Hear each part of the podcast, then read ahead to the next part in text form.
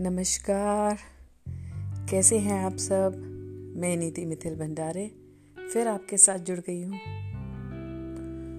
मैं पिछले दस दिन से सोच रही थी आपसे बात करने की बट वायरल हो गया था तो आप समझ सकते हैं कि बोलने में तकलीफ़ हो रही थी। अभी भी है थोड़ा बहुत, पर अब ऐसा लग रहा है कि नहीं। आपसे थोड़ी बहुत बात की जाए। हम हर जगह लोगों को सुनते ये, लोगों को ये बोलते हुए सुनते हैं कि ज़िंदगी एक बार मिलती है है ना? एक बार ही ज़िंदगी मिलती है। ये लाइफ बस एक बार मिलती है। हम अगर इसको अलग तरीके से देखें तो मेरा तो मानना यह है कि ज़िंदगी हमको हर पल मिलती है।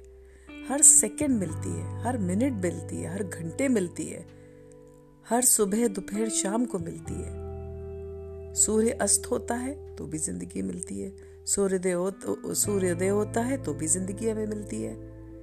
तो ज़िंदगी तो हमको हर पल मिलती है, फिर हम ऐसा क्यों बोलते हैं कि ज़िंदगी एक बार मिलती है? हाँ अगर हम बोले कि मौत एक ही बार मिलती है है ना? तो हम हर पल जी सकते हैं जीवन। कितनी भी कठिनाइयाँ आए, कितना भी दुख हो, कुछ भी हो, हमको ये धन्यवाद देना चाहिए भगवान को कि हाँ अगले पल हमारी अभी भी साँसें चल रही हैं तो हम बहुत कुछ कर सकते हैं जीवन में। अब आप देखिए कि हम घरों में रामायण पढ़ते हैं, बच्चों को सुनाते हैं अपने, पर रामायण में भगवान राम ने कितनी बड़ी शिक्षा दी है कि जीवन में दुख तो आने ही है ना। वो तो राजा बन रहे थे। वो तो राजा थे। फिर भी वनवास गए ना। चौदह वर्ष वो भी। कोई एक दो दिन नहीं, एक महीना नहीं, एक साल नहीं।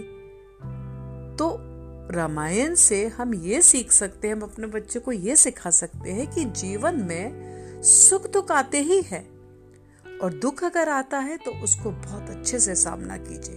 भगवान का धन्यवाद दीजिए कि उन्होंने आपको इस काबिल समझा कि आप वो दुख सहन कर सको। शिकायत मत कीजिए भगवान से, क्योंकि खुद भगवान ने ही आपको ये बता दिया कि चौदह वर्ष वनवास में वो रह सकते हैं, ज़मीन पे सो सकते हैं, पेड़ों से तोड़कर फल खा सकते हैं। कोई राजसी भोजन नहीं किया उन्होंने, कोई महलों में जाके नहीं सोए। और हम हल्के सा छोटे से दुख से इतने विचलित हो जाते हैं। जबकि हमको तो भगवान को बारंबार धन्यवाद देना चाहिए कि भगवान हमको साँसें दी हैं, हम अगला पल वापस देख पा रहे हैं, हम अगली सुबह देख पा रहे हैं। मैं चाहती हूँ कि जो भी मेरी बात सुन रहा है वो अपने बच्चों को भी यही शिक्षा दे कि ज़िंदगी बार बार मिलती है। हर बार मिलती है। तो उसको कैसे जीना है, उसको कैसे उपयोग करना है, ये आप पर है। आपके कर्म, आपके विचार, आपका आचरण कैसा होना चाहिए, ये आप अपने बच्चों को सिखाइए और खुद भी इस पे विचार कीजिए। आज बस इतना ही। अपना ख्याल रखिए। जय श्री राम।